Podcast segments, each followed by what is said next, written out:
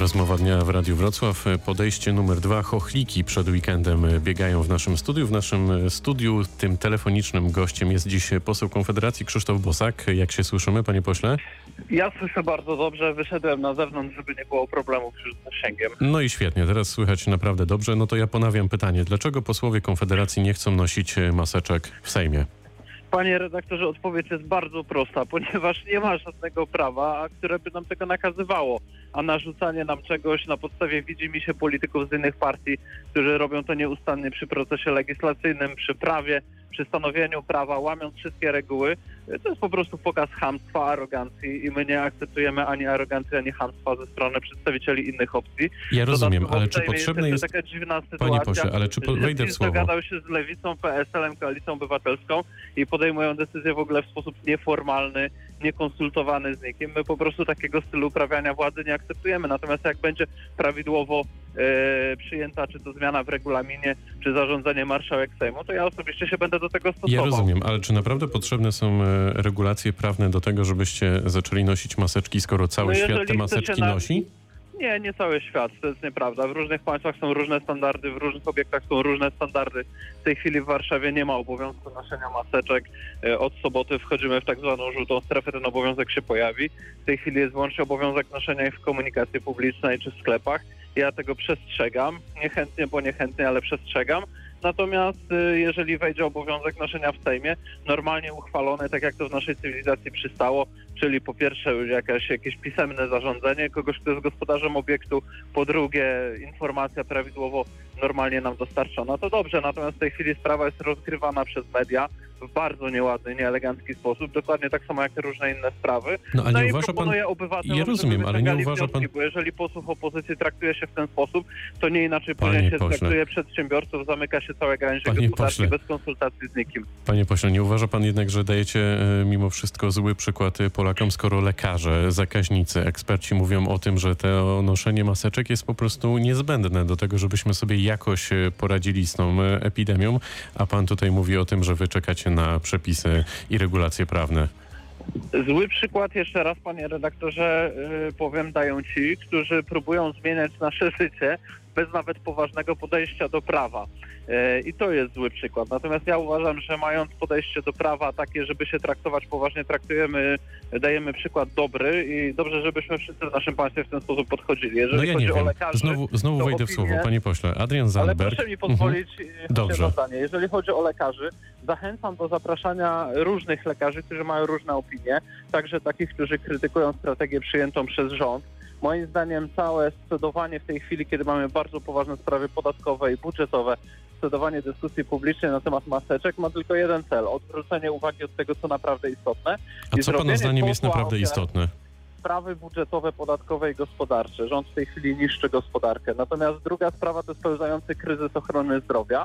Rząd już o tym wie i e, w tej chwili próbuje przerzucić odpowiedzialność za swoje niedołęstwo na społeczeństwo. Będziemy mieć przez najbliższe miesiące na taką narrację w mediach, że winne jest społeczeństwo samo sobie, bo nie jest wystarczająco zdyscyplinowane. Panie A ja pośle, my w Radiu Wrocław nie mamy, my w Radiu Wrocław nie mamy żadnej widziałem na narracji. posiedzeniu Sejmu poprzednim, mimo 460 polityków na sali, prawie żaden nie miał maseczek. No to gdzie tu jest logika? Proszę mi to wytłumaczyć. Jak to jest, że w jednym tygodniu politycy nie noszą maseczek, a w drugim noszą? Ale ja Nie się z panem zgadzam. spektakl Ja się z panem zgadzam. No to to jest hipokryzja. I dlaczego ja mam brać udział w takiej hipokryzji? Ale teraz y, wszyscy y, te maseczki zaczęli nosić, więc myślę sobie, Nie że zaczęli, panie wy też powinniście te maseczki y, nosić. Czy w takim razie No posłowie... rząd zarządził, że od soboty. Panie pośle, czy w takim razie posłowie Konfederacji widzą w ogóle zagrożenie związane z koronawirusem, czy raczej z dystansem podchodzicie do apeli właśnie lekarzy i specjalistów? zagrożenie jest, tylko że histeria, e, swego rodzaju histeria, którą rozkręca rząd, to za, to za, to zagrożenie tylko wzmaga. Dlatego, Ale to znaczy, że rządy na całym świecie w takim razie idąc tą retoryką rozkręcają histerię. W Czechach, w Niemczech, w Hiszpanii, tak, we W Francji. większości państw rządy reagują nieprawidłowo i w tej chwili już mamy na ten temat mnóstwo e, publikacji, mnóstwo debaty e, w środowisku eksperckim, naukowym. E, Wczoraj wieczorem widziałem artykuł z pisma renomowanego pisma naukowego Nature, e, które informuje, że noszenie maseczek e, tempo rozprzestrzeniania się wirusa nie zmienia w stopniu większym niż 2%. No jeżeli to jest prawda, to pytanie, czy rzeczywiście cała ta operacja ma sens. Natomiast jeżeli jeszcze raz podkreślę, rząd prawidłowo zarządza taką czy inne środki bezpieczeństwa, to ja jako dobry obywatel się do nich zastosuję, choćbym indywidualnie nie był przekonany i nie będę nikogo zachęcał do anarchii. Natomiast jeżeli ktoś próbuje na mnie presją medialną czy pokrzykiwaniem, jak poseł Nitras z Platformy na korytarzach sejmowych, czy jak niektórzy dziennikarze, coś wymusić, no to ja naprawdę tutaj y, pasuję. Natomiast to jeszcze raz podkreślę, sklepach komunikacji publicznej, tam gdzie te obowiązki są zarządzone, ja nie będę się wyłamywał, nie będę też korzystał ze swojego immunitetu poselskiego, stawiał się ponad społeczeństwo, że to gdzie wszyscy się muszą zastosować, ja nie No to muszę. całe szczęście, panie Natomiast pośle. jak gdzieś nie mam obowiązku, no to nie będę też tym, powiedzmy, prymusem wychodzącym przed szereg, bo moim zdaniem w tej chwili większość polityków i większość partii politycznych ma strategię bazowania na strachu społecznym. Media ten strach mocno podkręcają. I tu chcę jedną rzecz powiedzieć. E, epidemia koronawirusa nie jest ani wymyślona, ani fikcyjna. Wirus w społeczeństwie się rozchodził. Natomiast wpływ rządów i całej polityki zdrowotnej społeczeństw jest na to dużo mniejszy niż się próbuje ludziom wmówić. Ten wirus i tak się rozchodzi, on się i tak w całym społeczeństwie rozejdzie. Kto ma przechorować y, bezobjawowo, przechoruje bezobjawowo, czy po prostu tego wirusa przejdzie.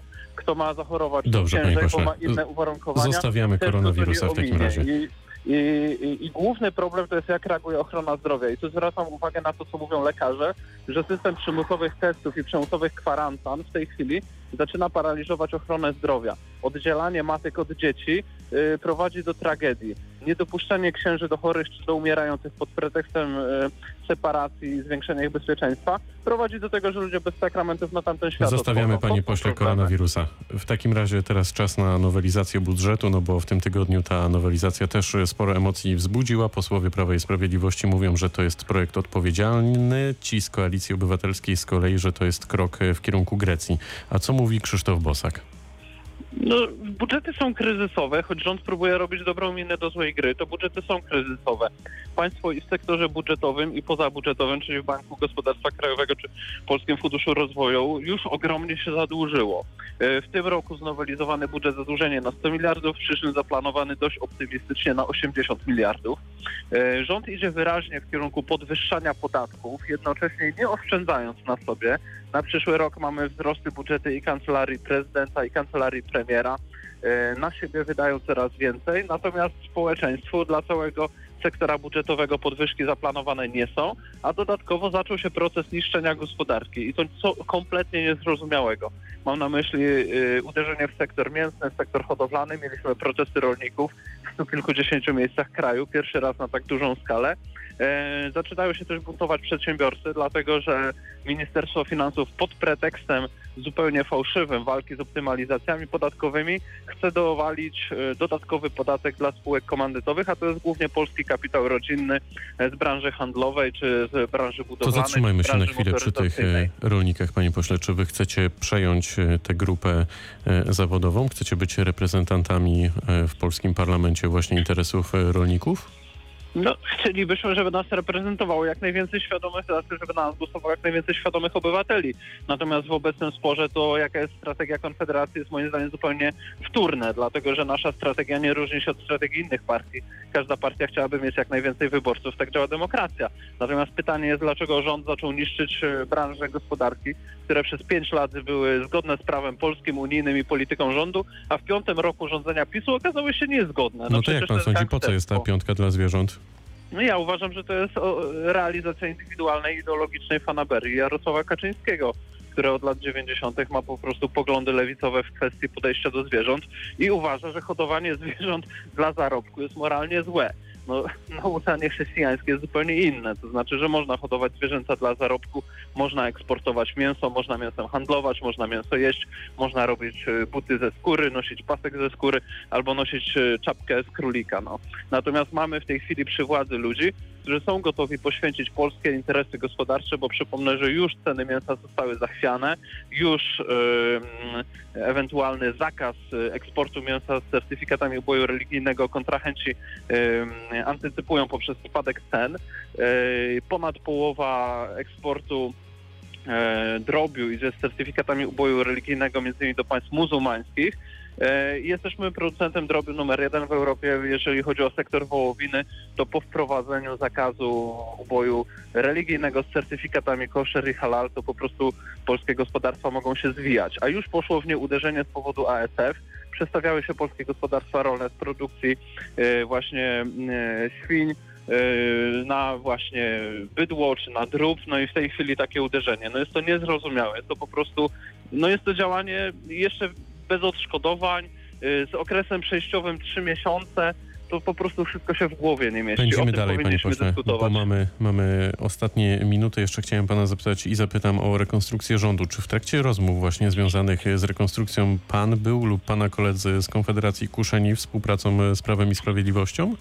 Nie, nie byliśmy. Jesteśmy w opozycji i nie prowadzimy żadnych tajnych rozmów z rządem. w... Poza Mhm. tym rząd prowadzi politykę, z którą się głęboko nie zgadzamy, jak widać z tego wywiadu i to w wielu wymiarach, e, więc byłoby to zupełnie bez sensu. Także ze No strony nie, PiSu. nie takie rzeczy już polska polityka... do lewicy kiedy widziała. wczoraj, wczoraj, kiedy były głosowane podatki, to tam, gdzie posłowie Gowina mogą się zbuntować, tam lewica asekuruje Jarosława Kaczyńskiego w podwyższaniu podatków. Taka jest w tej chwili nieoficjalna parlamentarna koalicja w Sejmie. To zapytam już na koniec. Czy pan jako reprezentant e, Konfederacji widzi szansę w tej chwili na współpracę z którąkolwiek e, partii w obecnym parlamencie? Jeśli tak, to w jakim zakresie?